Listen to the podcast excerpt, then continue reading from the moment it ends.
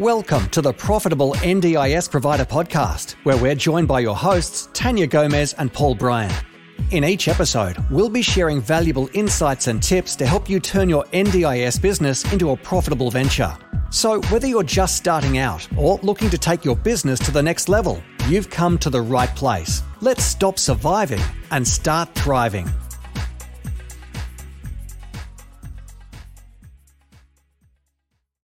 G'day, everybody, and welcome to the Profitable NDIS Provider Podcast. My name is Paul. I'm here with my awesome co host, Tania, and today we are chatting with Ben and Robyn from Recovery Oriented Services. Thank you so much for joining us today, guys. Hi, it's good to be here. It's great to have you here, and, and g'day, Tania. How are you doing today? Yeah, I'm good, Paul. I'm really excited to talk all things recovery coaches and understand a little bit more about uh, about what that means and to enlighten our listeners Yeah, or about what's coming next for recovery coaches, also with the NDIS review coming out. Yeah, we're going to dive in. We've got a bundle of questions for you guys. Um, and, you know, with all the changes happening, we'd love to get your input on that as well. But I wonder if you could just give us a bit of a rundown on, you know, who you guys are, how you got started, and, and what you do. Sure thing. Um, I mean, how we got started. I mean, I I worked through mental health and uh, counselling and support services um, most of my life, um, but it was once the NDS started supporting people with psychosocial disabilities that it realised there was an opportunity there to come in and really help people. Um, so after working for a few years um, under some other organisations and um, building up a bit of strength and understanding about the industry, um, in re- relation to coordination. Um, I then jumped over and decided to go out on our own. Um, so with my lovely partner Robyn, um, and we're sort of a, a, tag team with our clients and keeping everything um, done and dusted between us and um, the other employees that work with us. why we started this, I would say, is because I felt that there was a need for a more person-centered approach within coaching um, and that there's a bit of a misunderstanding or mysticism around what recovery coaching is or what coordination is. Yeah, cool. So I'm wondering, could you give us a bit of an idea about what exactly a recovery coach does for those of our listeners who may not have a, a really clear understanding?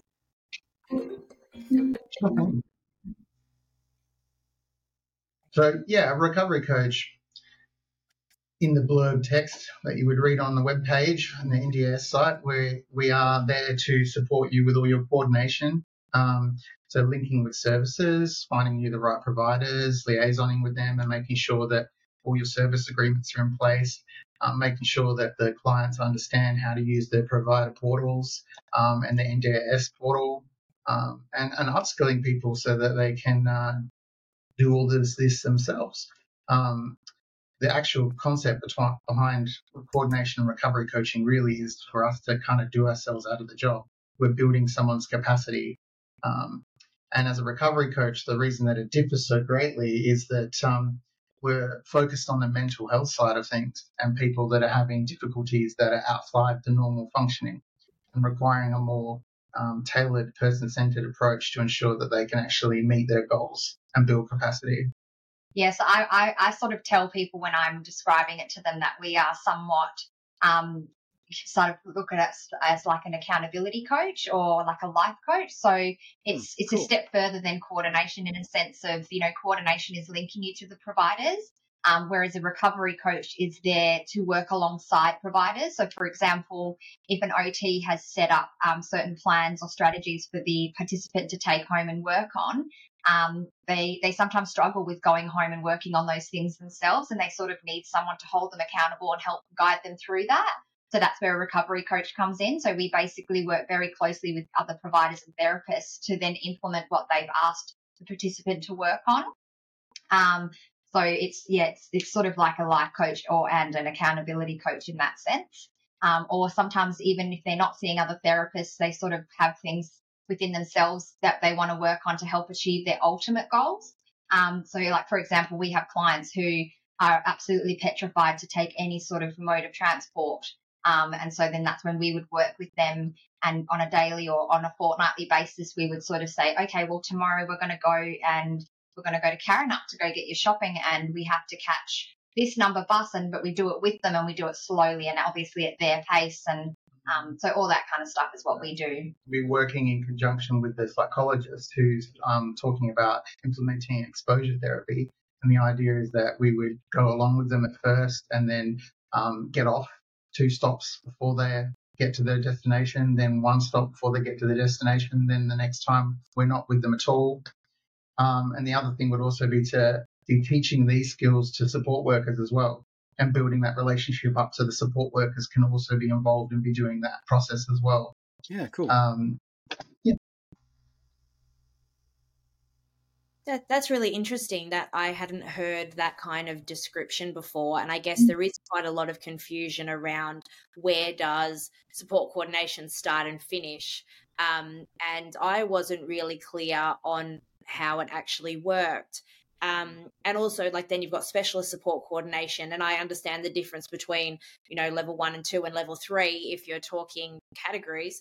Um, but I guess it's it's really outside of that as well it's really about the implementation or execution as opposed to just being somebody there um setting those goals or you know linking the supports as you said so it's really yeah Mm. interesting to hear it. Often I've seen it sort of discussed as, you know, it's between level two and level three, kind of slotted in there, because most clients that need recovery coaching will have complex needs, but don't meet the requirements for level three support coordination. Yeah, right. So, you- and, and look, my examples might have been wrong my whole life, but how I explain the difference between level one and two and level three is, um, and I guess how we're taught as auditors, is that level three, which is specialist support coordination, if people don't know what we're talking about, now we're getting really jargon. Um, uh, so, level one and two is assist, uh, uh, assist transition life stages, which is known as coordination of supports, and then level three being specialized support coordination, because they couldn't have used different words that weren't so similar um, there's only so many words.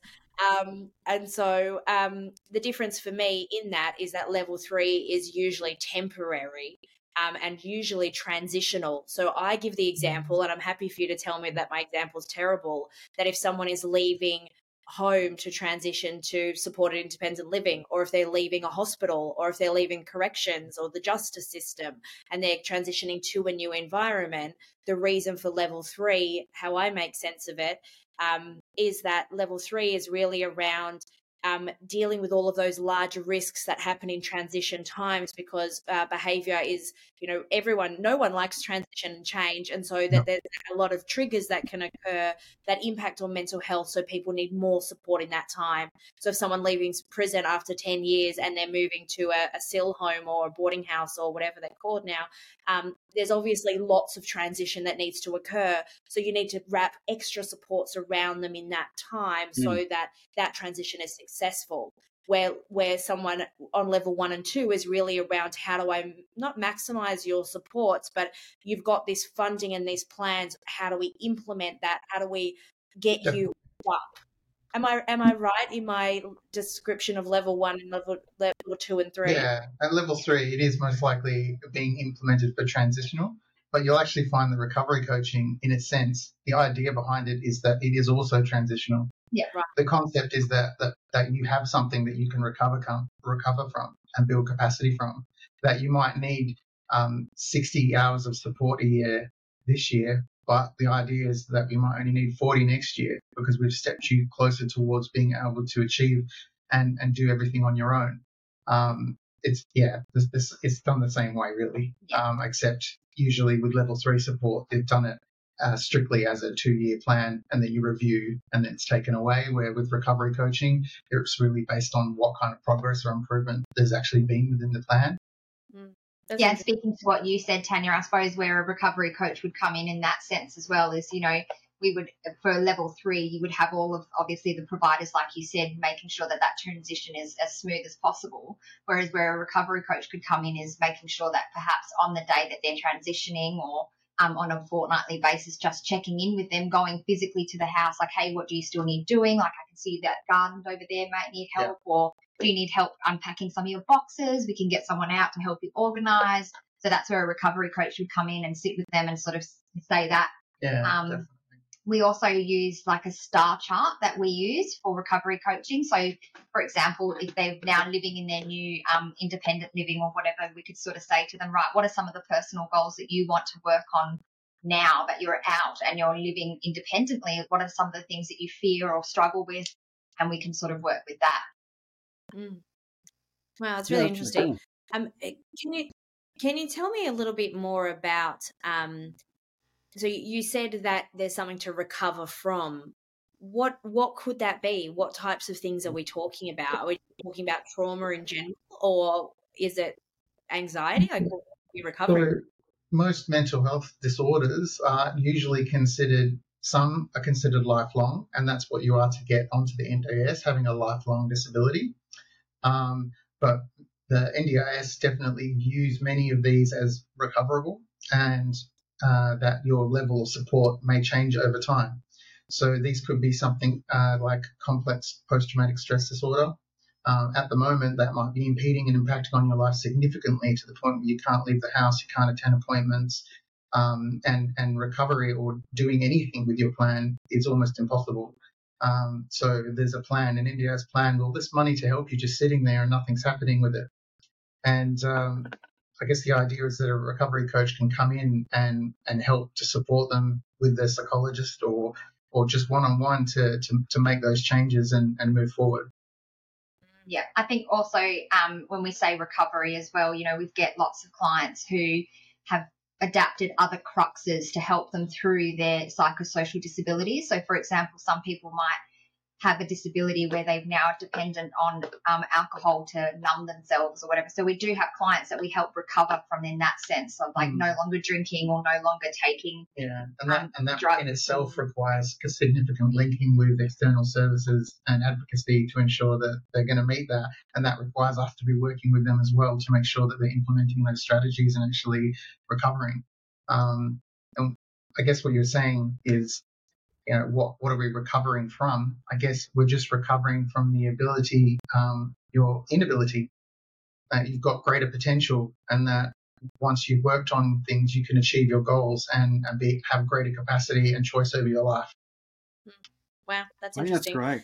Um, sorry, Paul. It kind of sounds to me almost like uh, a contradiction in the NDIS that yes, you have to be, have a permanent disability to be eligible for NDIS, but they're still acknowledging that there is, I guess, maybe these are symptoms or comorbidities, comorbidity, uh, mm. of disability, that there are spectrums, that there are things that can improve, but you still then need an underlying permanent disability. So if you yeah. had a mental health condition, potentially that wasn't deemed to be lifelong, you wouldn't be eligible for this service currently. No. No.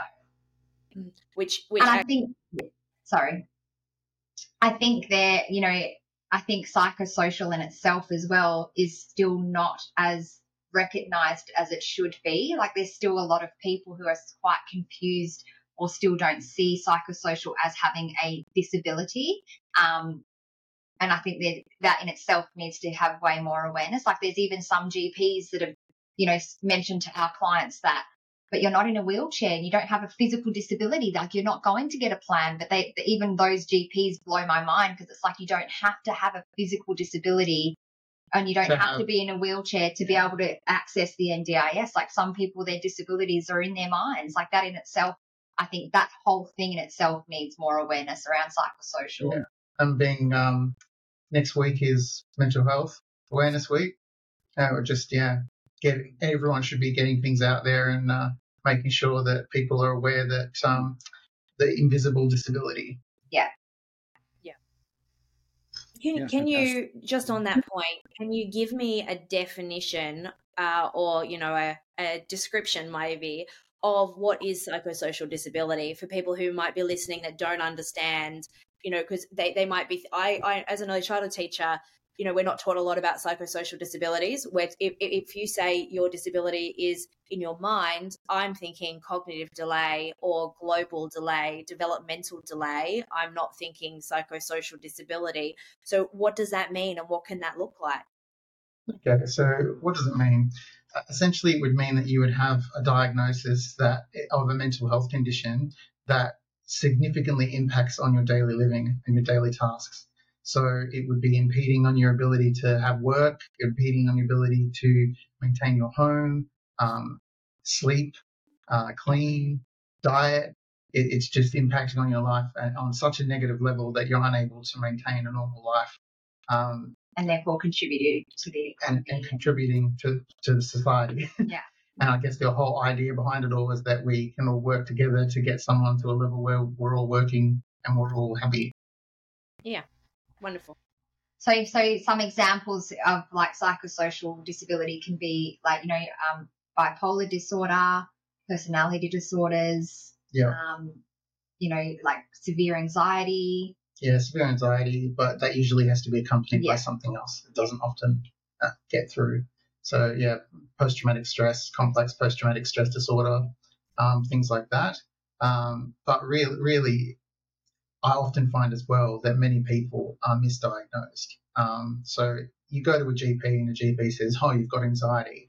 Um, if you've got something going on, you really need to go see a specialist. You need to see a psychiatrist.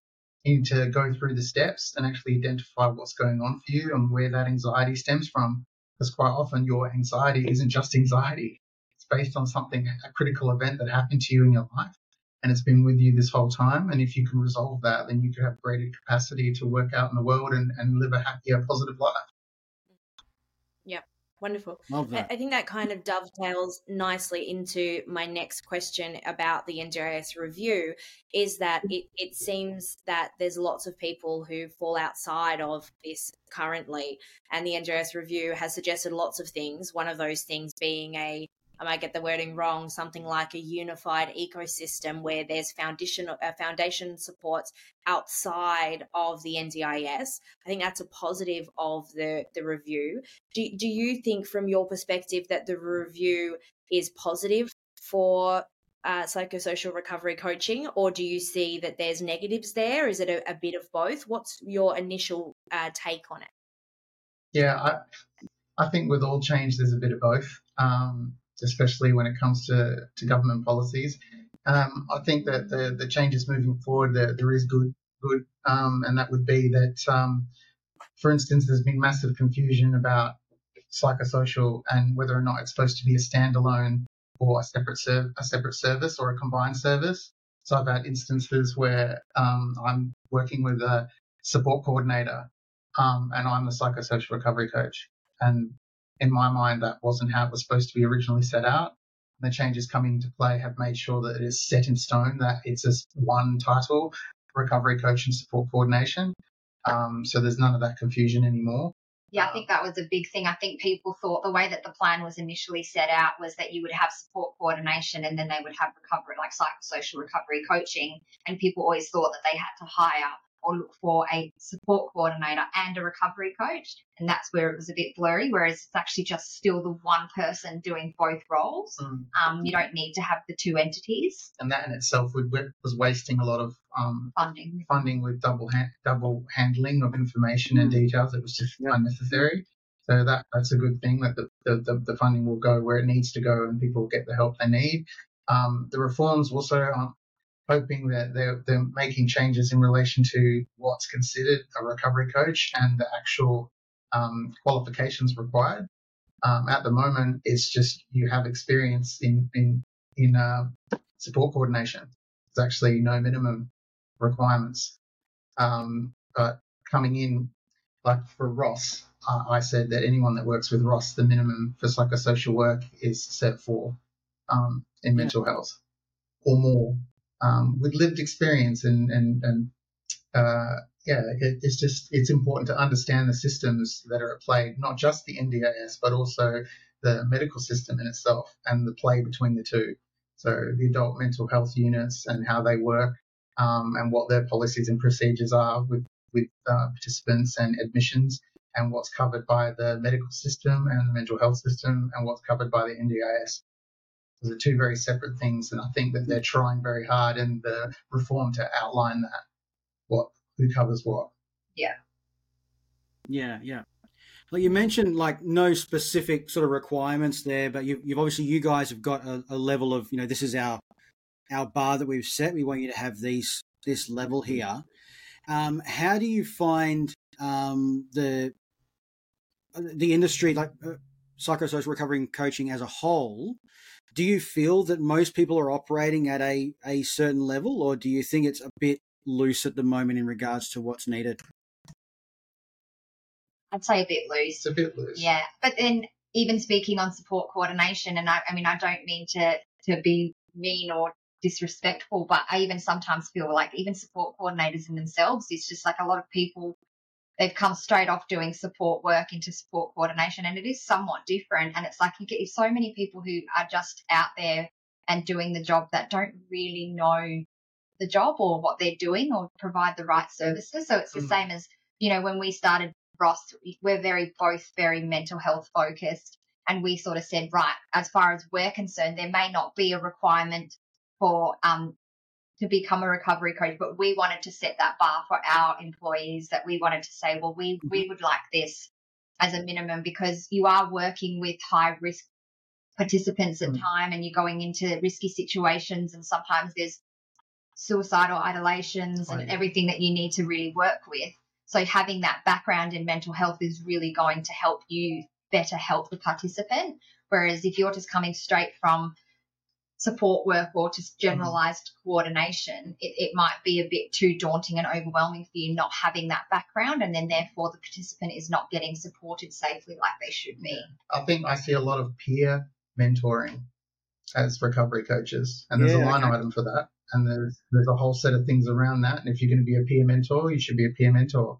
But if you're a recovery coach, there's a lot more to it than than providing a positive um, uh, example and taking people out. Yeah, so that is a separate, you're, you're trying to uh, area, isn't it? It's like there's a specific area for funding for psychosocial recovery. Um, is that something that yeah. people um, they like? They would obviously go through an assessment process for that, but how difficult is mm-hmm. it for someone like if you if you come across someone who goes, we really need to do that? Is that a really difficult process for them, or is it usually fairly straightforward?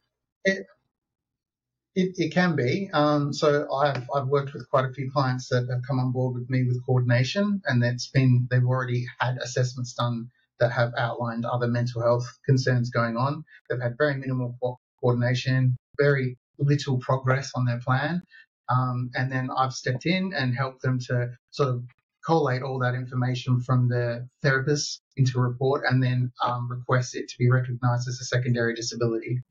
Um, and then that will allow access to um, more access to psycho- psychology, um, possibly improve relationships, which is uh, behavior support, um, and psychosocial recovery coaching.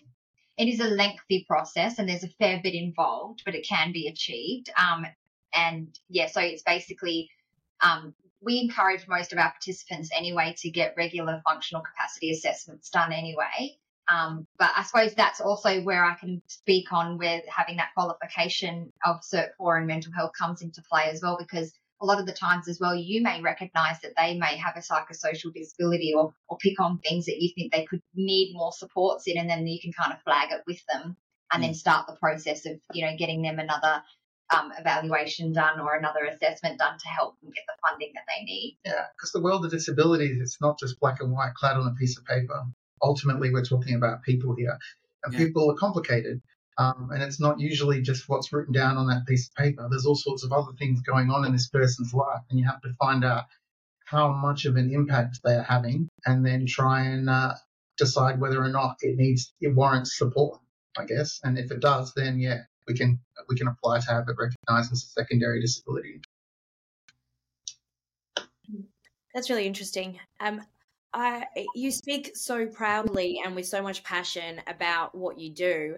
I'm, I'm, wondering if you can share some of your client success stories with us, and I suppose tell us a little bit more about what it is you love about the work that you do. Oh, sure.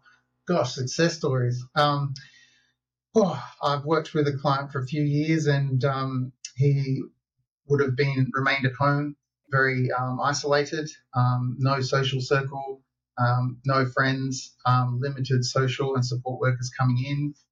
the plan was mostly unspent and unused. He was at risk of losing his children. At risk of losing children, at risk of losing his home due to financial stresses and constraints. And um, then I've come in, I've, I've linked in with OTs and therapists I know and trust. Um, they've helped develop sleep hygiene plans, which has got him sleeping and more regular, albeit not normal sleeping patterns. Um, but but um, he he's he's so much better. And then from that, we moved on to the next next phase of things, where was he he felt like he didn't have anything in his life. He wanted to to achieve work and work placement. So um, I helped him to build a small uh, micro enterprise. So linked him with a few services and got involved himself, and now he does uh, makes Lego tables on the side to to yeah as as a hobby for the children basically. Yeah. Um, me being one of those children. No. so that, that's one good success story. Um, yeah, I've, I've got so many. There's just yeah, another one would be uh, client that was so heavily impacted with um, the, the mental health. It was mostly um, complex post traumatic stress, and they've been stuck living at home for on and off, like out of home and then kicked out and then back home again for I think it was 15 years. Um, and since I've come on board, I've got them into their own um, accommodation, um, secure rental agreement. Everything's been kept going. Um, all the services are in place. They're regularly seeing all the therapists. Um, and yeah, now they've got friends, social circles, and they're they're committed to to improving and changing their life. And and it's really good when I start to go, hey, how do you how do you feel about seeing me fortnightly? How do you feel about seeing me monthly? Mm-hmm. You know, because they don't need it anymore. They're yeah. they're there. They've got it. They're, they're, they've got their life back where they want it to be, and they're happy.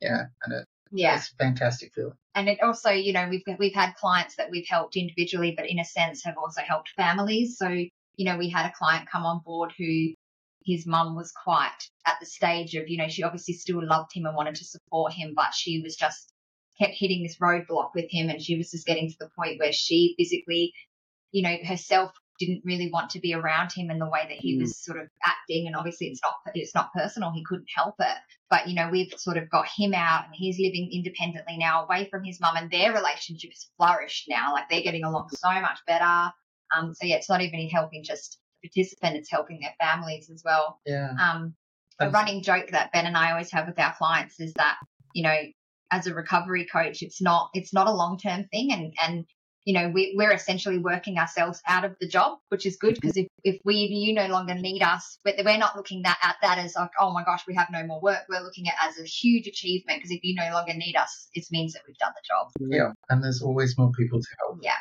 So. Yeah, absolutely. Well, that sounds really rewarding and like, congratulations, guys, because I know it is an amazing feeling to actually help someone get where they want to go. And, you know, it's, it's great for them, but it's also good for the soul. Um, what do you find yeah. the most challenging thing about being a psychosocial recovery coach? Oh, the most challenging thing about being a recovery coach is knowing exactly what the client needs and having to not say it because you can tell a person something, but that doesn't make them do it. You have to lead a person, you have to show them, uh, lead by example, and help them to, to, to, to make that decision for themselves. Um, yeah, it's the hardest thing to see someone falling apart and know exactly what you could do to fix it, but knowing that just telling them what to do won't have any effect. Yeah, it's like that saying, you know, you can lead a horse to water, but you can't make it drink. It's sort of the same situation. You you know what they need, um, and it's patience as well. I suppose you have to have so much patience for the job. Mm. I find that challenging at times um, same thing as Ben. We're both sort of the people that when we see friends, family, clients struggling, we just we want to help so badly, and it's like we want, but we know that there's many cases where we just have to take a step back and let them do it at their own pace, and it's also know, knowing their abilities and what they're capable of, and not pushing them too hard. Um, that's where we struggle a little bit as well. Is like mm. you know what they're capable of, but you've also got to say, okay, you've got to just slow it down a little bit because you know that they can achieve this, but you've got to help them see that for themselves Yeah, not push too hard. So you often find that um, with with support workers and stuff, a lot of people it, it's supposed to be capacity building. It's supposed to be what we do with you, but a lot of the time it's we do for you. Um, I Yep. really try not to we do for you ever. It's always supposed to be I'm assisting them um, and and building that capacity. And sometimes it's that's that can be hard and frustrating because you can see that the person's going to fall. Um, and you know that there's nothing you can do but to step back and, and let them let them make that mistake and um, and help pick them back up. Yeah. A good example, um, we had a client the other weekend who, um, you know, we, we obviously, we don't really work weekends. And when we say we're not working, Ben and I always make a joke that we're not working because as a recovery coach, if there's crisis at any time, we're always on call basically. Yeah, we Um, always have somebody uh, yeah. manning a phone so that if someone goes into crisis, we can enact a crisis plan. Yeah. is something that we do with all of our clients. We have a properly written out crisis plan that involves what they do and don't want on who can be shared with, who it can't be shared with, um, who do I contact in, the, in, in that kind of situation, and Yeah. what hospitals they can and don't want to go to, what medications they take, that kind of thing. Yeah, so we had a client wanting something done, and he sort of sent us a few um, emails and messages and said, "Oh, well, because you didn't do this in this, I had to do this myself. I had to do that, and da da da." And then Ben was like, "Well, did you achieve it? And did they get done?" He was like, "Yeah," and he's like, "Well, there you go. I've done my job because I purposely took a step back. So I knew you were ready and prepared to be able to do those Yeah. things yourself, Yeah. and you've just proven to yourself that you got it done, didn't and it all me. was fine. Yeah, He didn't need me. Yeah. And I knew that he didn't need me. And Mhm. sometimes that's literally, you have to step back. And um, even sometimes as a recovery coach, you even get the negative feedback from clients from that.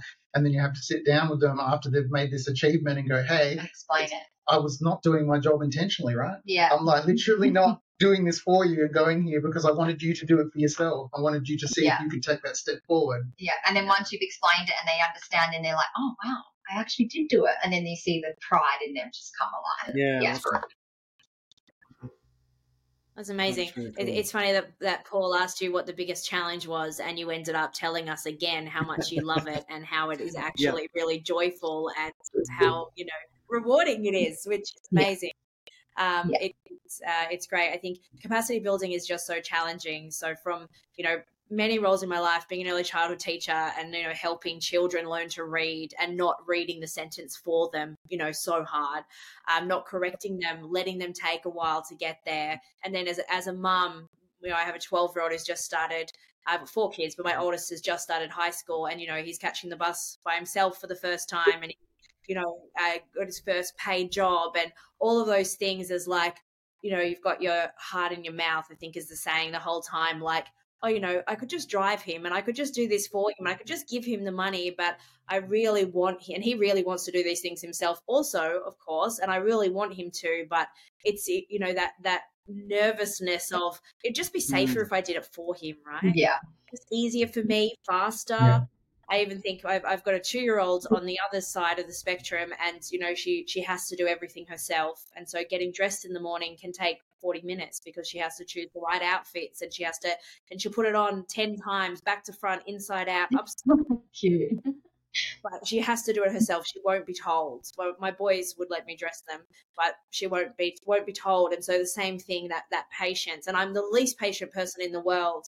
So I think you know hearing those stories, and I can think of friends who have had you know crisis in their life, and I've just wanted to scoop them up and put them in a bubble and make it safe for them. And I think what you do is something that I couldn't do. You know, I'm I'm happy to build capacity about how to get through an audit and build capacity around how to update your documents yourself.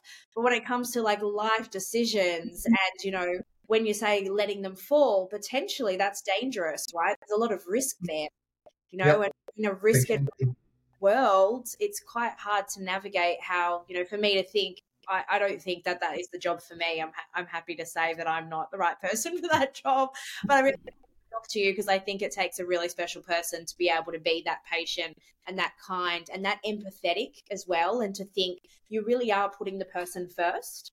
Um, and that is the really challenging thing because there's, you know, we also we as humans we're also always egocentric. It's always you know so when i'm hurrying my child out the door it's because i am in a hurry not because it's you know it's not the best thing for her to put her shoes on. I'm putting them on because it's easier and faster. And so i think you know, it would be easier and faster for you to do a lot of these things for your participants and, and to tick those boxes. And who would really know if they achieved that outcome or not? Nobody would know if you did it no. or if you did it. But mm. it's really about that, um, you know, it's really ethically aligned with well, I would know and the participant would know, and they wouldn't be able to actually gain those 100%. skills and they wouldn't be improving their lives. Um, yeah, think that's you know amazing. Sorry for my rant. I know I went off on a rant. No, no, no. Thank you. You said some nice things. So I mean, like I said, we, we, try to use like measured outcomes as well, like the Outcome Star, mental health and recovery. Um, it's a great tool, and yeah, I think it's important that you're using trial and tested measures both in your mm. therapy therapeutic practice, but also how you're measuring what's happening with your clients and be consistent. Otherwise, you'll have no idea whether or not you or another because even measuring just yourself, you're actually also measuring all the therapists and what they're doing as well. So ah. you're getting this big picture of like how everyone's helping the client. Yeah, and I mean evidence based practice is so big in lots of areas of the NDIS, but hearing that there's no qualification in this space and it's mostly done by support workers, um, you know, that's that's of concern because how much evidence-based practice can a support worker know? I taught the Cert 3 in individual support for a few years and um, uh, yeah, look, I understand what a support worker is trained, and it's certainly not about evidence based practice around, you know, behaviors or complex behaviors or psychosocial disabilities. You know, it's, um, yeah, so it's it's interesting to hear, and I wonder if that will be an improvement in the future.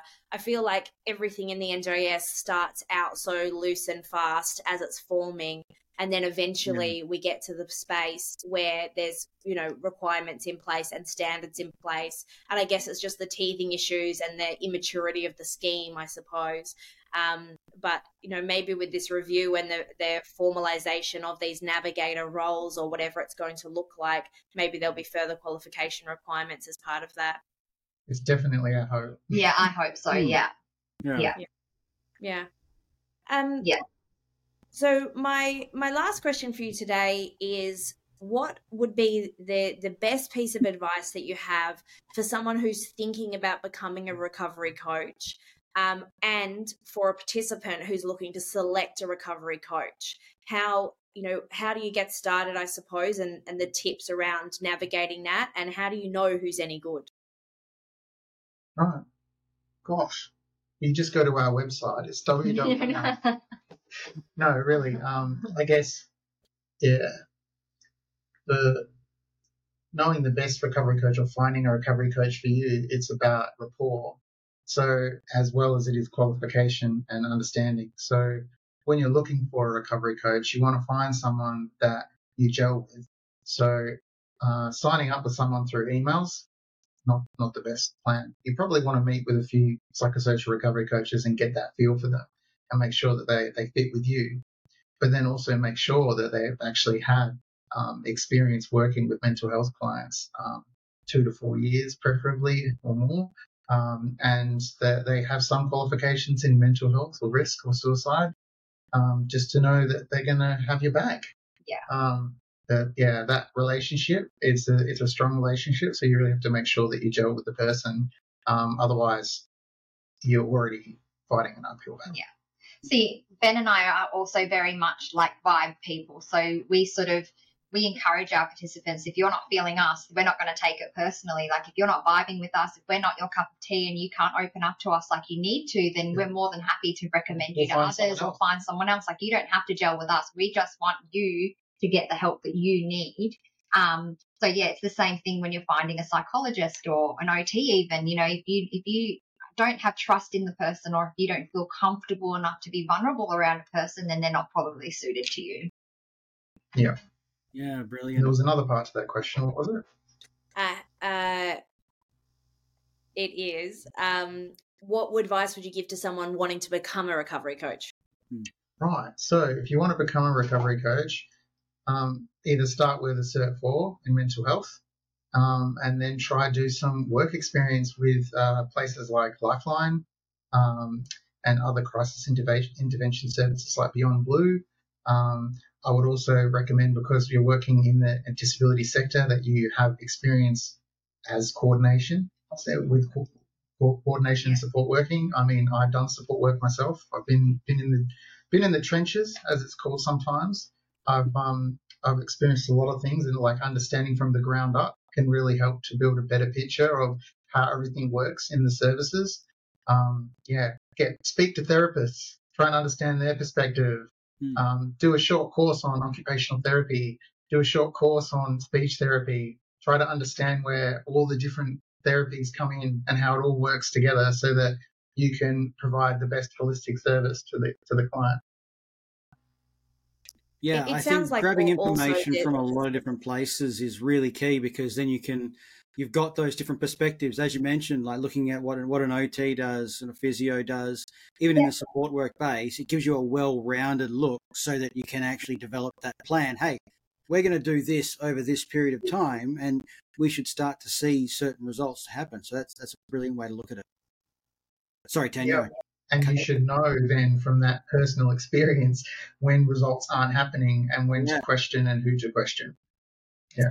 Brilliant. I was just yeah. going to say that I, I, think it also needs like a, it sounds like it also needs someone with a level of maturity um, that, you know, might not be the role for someone who's 18 and, and fresh out of school, that actually there's a level of maturity and just worldliness maybe. And not that you know 18 year olds kind of had experience. I'm sure there's lots that do. But you know i i know that um there's just things that you get as you get older with your life experiences. You've been in more situations that just mm. lets you be able to create that rapport and have that level of patience and empathy um, and i mm. get letting go of that ego a little bit to be able to serve somebody. Um, it, it, sounds like it's incredibly uh, uh, deep work as well. You talked about being vulnerable, but also you've talked about, you know, suicide and risk. So they're things that, you know, are, are really large, heavy concepts for someone yeah, to. definitely. And I mean, like, uh, I encourage anyone that's working with Roth, um, at, um, either as a contractor or as an employee, that we all have supervision and we all have our team meetings where we come together and discuss things and unwind and unpack issues with our clients just in case anything's affecting us because we have to make sure that us as recovery coaches are, um, I guess, separating our personal issues from, and um, biases from our clients and making sure that we're providing a service for them based on their needs as opposed to what our prerogatives are. Um, and you know, you, you do experience some pretty stressful, deep things. Um, and like you say, in relation to risk for the NDIS, it's a big word. Um, and you want to make sure that everything's documented correctly and that with whatever therapy or support you're providing, you've spoken and communicated with the right therapist or uh, provider before implementing anything. So there's no point just willy nilly doing a sleep schedule unless you've spoken with an OT about it. Yeah. There's no point um, taking the person out and doing exposure therapy unless the psychologist is working on them with that. There's no point doing um, uh, complex um, tra- trauma therapy or attention therapy if they're doing a completely different version of therapy for, for the uh, post traumatic stress. It, yeah, you need to have the big picture. I want to speak a bit more on that as well because when Ben said, you know, you know, do short courses in maybe occupational therapy and stuff, it's not so that you can replace the occupational therapist. I think mm. that's also where recovery coaches are very misunderstood as well, is we're not here to replace anybody. We're here to work alongside. Um, we don't want to replace your OT. We don't want to replace your speech therapist. We just want to be able to take whatever they've implemented and help you put those practices in your home because they can't come home with you. That they, they, they are where they are. They can't come home and make sure that you're doing those tasks on a daily, on a fortnightly, or whatever it is. Um, so we're not by no means wanting to replace anybody. We want to work alongside. And I think that's a big thing for me and a challenge, I suppose, with the whole NDIS in general is that I really feel like there's so much miscommunication pro- amongst providers. Like we all need, we're all there, and our ultimate goal is the participant in the end and their and their journey and helping them live a better, more fulfilled life. We really all need to be linked in better and communicating better. Um, I find that that's one of the challenging things for me is that I just feel like we don't yeah. we don't communicate enough and we're not all on the same team. And ultimately, we are their dream team. We're helping them as a team achieve their goals. So we all need to be able to support each other and be on the same page. Yeah, I think there is a little bit of um, therapists and, and um, providers that will find um, a good or proactive recovery coach to be intrusive. It can be perceived sometimes. So, because we're asking questions and holding them accountable. Um, and this, I guess that's the same in normal coordination as well. You should be asking these questions and holding the providers accountable to ensure that they've actually done the therapy reports and the therapy reports make sense. Um, and they're not asking for ridiculous funding um, that for, for services that they don't need. Yeah. And yeah, yeah, and, and often that can be perceived negatively. Yeah, brilliant. I think there's there's so much uh, nuanced in there that I think a lot of people missed. And I'll be honest, I learned uh, quite a lot more about uh, recovery coaching today. So thank you guys. Um, a couple of things that I got out of that, which um, I think was really important, was that you know it's, it's looking at that idea of that really recovery focus. I know it's in the name, but we we lose words sometimes. Is that the idea? Is as you mentioned, to get yourself out of a job right? To, to get someone to the point where they don't need that process anymore.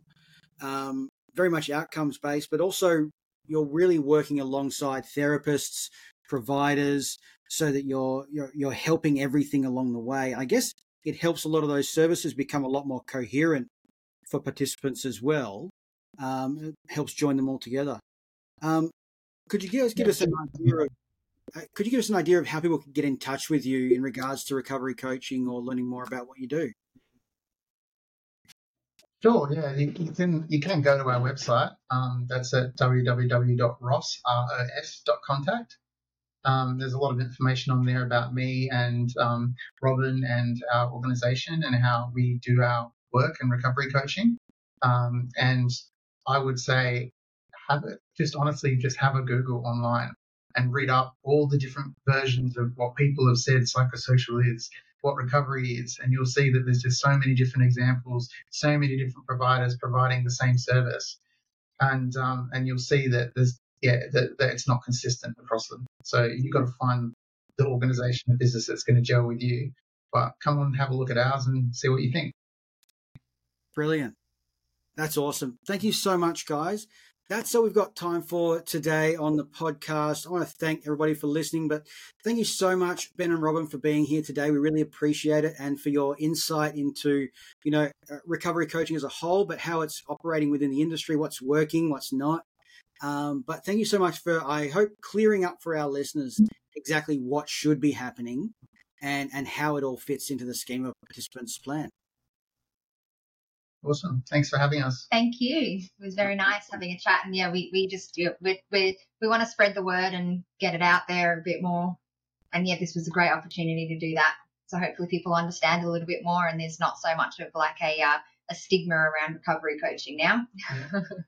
Perfect. Thanks so much for joining us, guys. It was uh, really great to chat, and we look forward to hearing about what happens next at Ross. Thank you. Cheers. Thank you. Thanks for tuning in to another episode of the Profitable NDIS Provider podcast with Tania Gomez and Paul Bryan. We hope you found today's episode informative and valuable. If you enjoyed the show, please don't forget to subscribe, leave us a rating, and share it with others who could benefit from our insights. Until next time, keep thriving.